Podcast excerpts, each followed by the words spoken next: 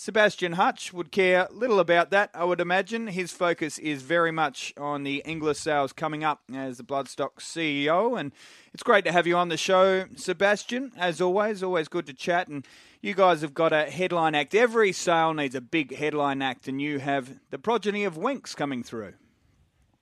Ben, you're filling big shoes this week. I see you're in the, the Lions Den. They're big shoes figuratively, but yeah, yeah. But maybe not literally. yeah, okay, I'll take your word for it. I'll take your word for it. No, it's it's good to have the catalogue out. Obviously, um, we've known for a while that we'd be selling Winx' first fall at Easter, and it's great to have the catalogue out. And she'll go into the ring sometime after lunch on Monday, the 8th of April, and it'll be, uh, I mean, for the variety of different people involved, it'll be a mixture of exciting, nerve wracking, and a whole lot of a lot of things in between. Sebastian, happy New Year, mate. Lovely to speak to you. I see the days have changed this year of the sale. Will that affect the buyers? Do you think? Oh, we're always trying to tweak things and find things or find ways of making things a little bit better. We just we've had a feedback for a few years that you know people would like there to be a, an actual sale on the Sunday. We have a lot of people who attend the inspections on a Sunday, but there's no sale. Whereas we think by having the sale on a Sunday this year, it'll just allow a few extra people to get engaged with it than would normally happen on a Monday or a Tuesday. There's So always a. Oh, it'll sorry. be uh, it. Uh, no, it'll be. It, it should be a. That should be a really big day. I mean, we have big days at Classic on a Sunday and a big day in Melbourne for Premier on a Sunday, and we're hoping uh, the first day of the Easter yearling sale on Sunday will be a will be a massive day. Yeah, happy Happy New Year, Sebastian. And every year there's always, you know, quite a, a popular sort of yearling. Is there any that you're expecting to gather a lot of interest? Yeah, I mean, obviously the Winx attracts all the attention, but we were we were conscious that we wanted to target a number of particular yearlings just because of their profile during the spring. Um, I don't really like singling them out, but there's a Snitzel half brother to Militarize at Bema. He was, you know, he was a horse that we had in our eye line for for a long time. Uh, he's a he's a cool horse by Champion Stallion. Militarize is obviously a fabulous racehorse, very good two year old, very good three year old. Uh, there's a full brother to Sunlight by Zoustar at Widden. They also have a Wootton Bassett at Daisy Doom. He was a fabulous horse.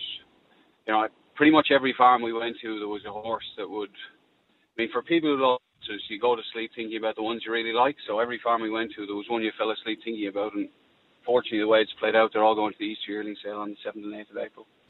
The Wootton Bassetts have proven immensely popular in this country, haven't they?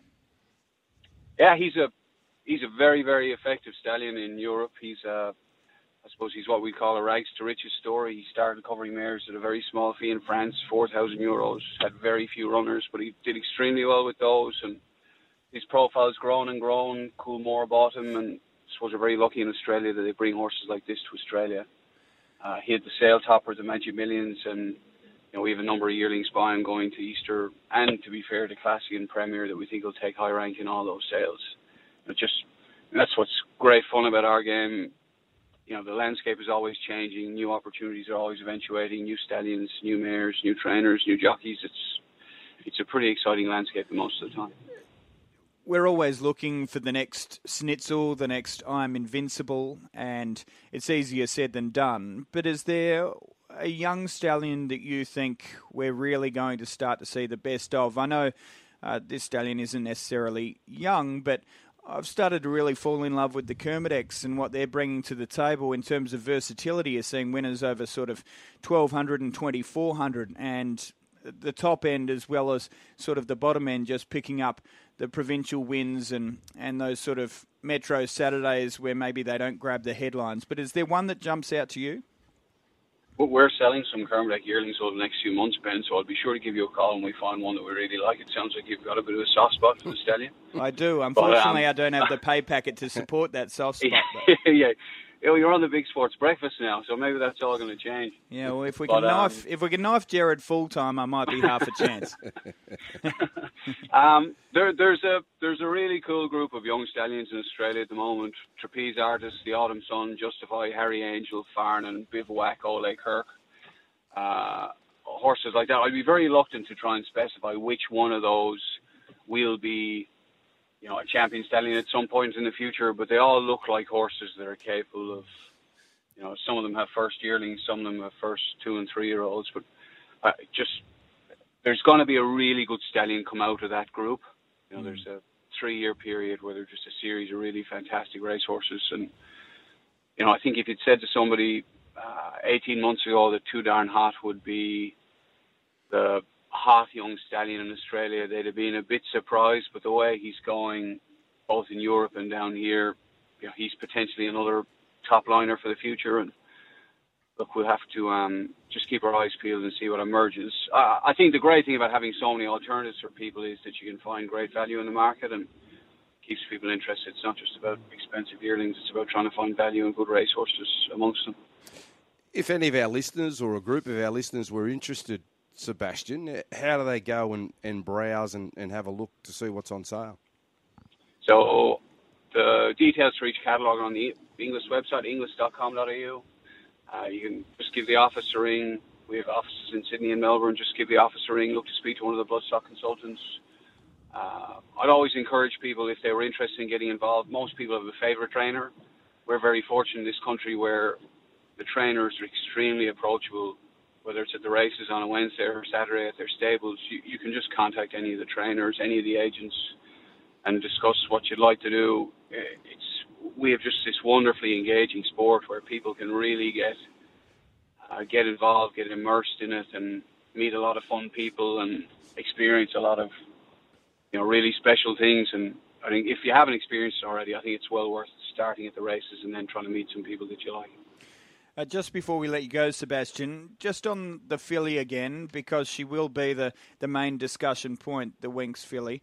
Uh, is it fair to say you mentioned briefly they'll just be relieved to get this horse to the sale and given what they've gone through for our listeners who aren't aware can you maybe just give us a a little bit of a heads up about what they've endured so far because this isn't the first foal by Winx, it's just the first one to get to the sales. Yeah, so unfortunately her first foal uh, passed away and I'm invincible cold. Um, you know, it's one of these things that happen. It doesn't matter you know, there's a huge amount of expertise involved in the management of bloodstock and uh, Winx.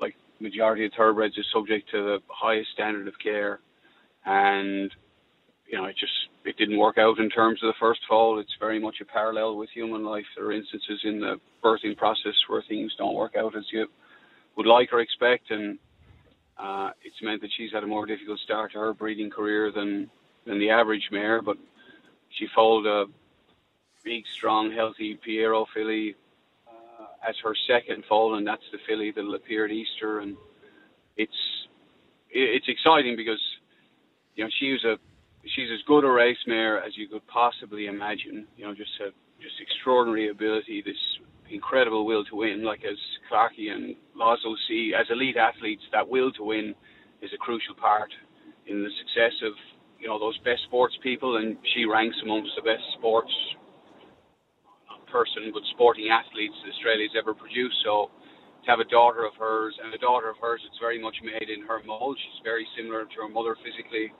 Is really exciting for the ownership group and you know, hopefully she can present in the sale in good order and ultimately go on to be a good racehorse because that's what the ownership group want primarily. They want to see this filly go on and extend her mother's legacy and you know I think that would be a great thing for everybody.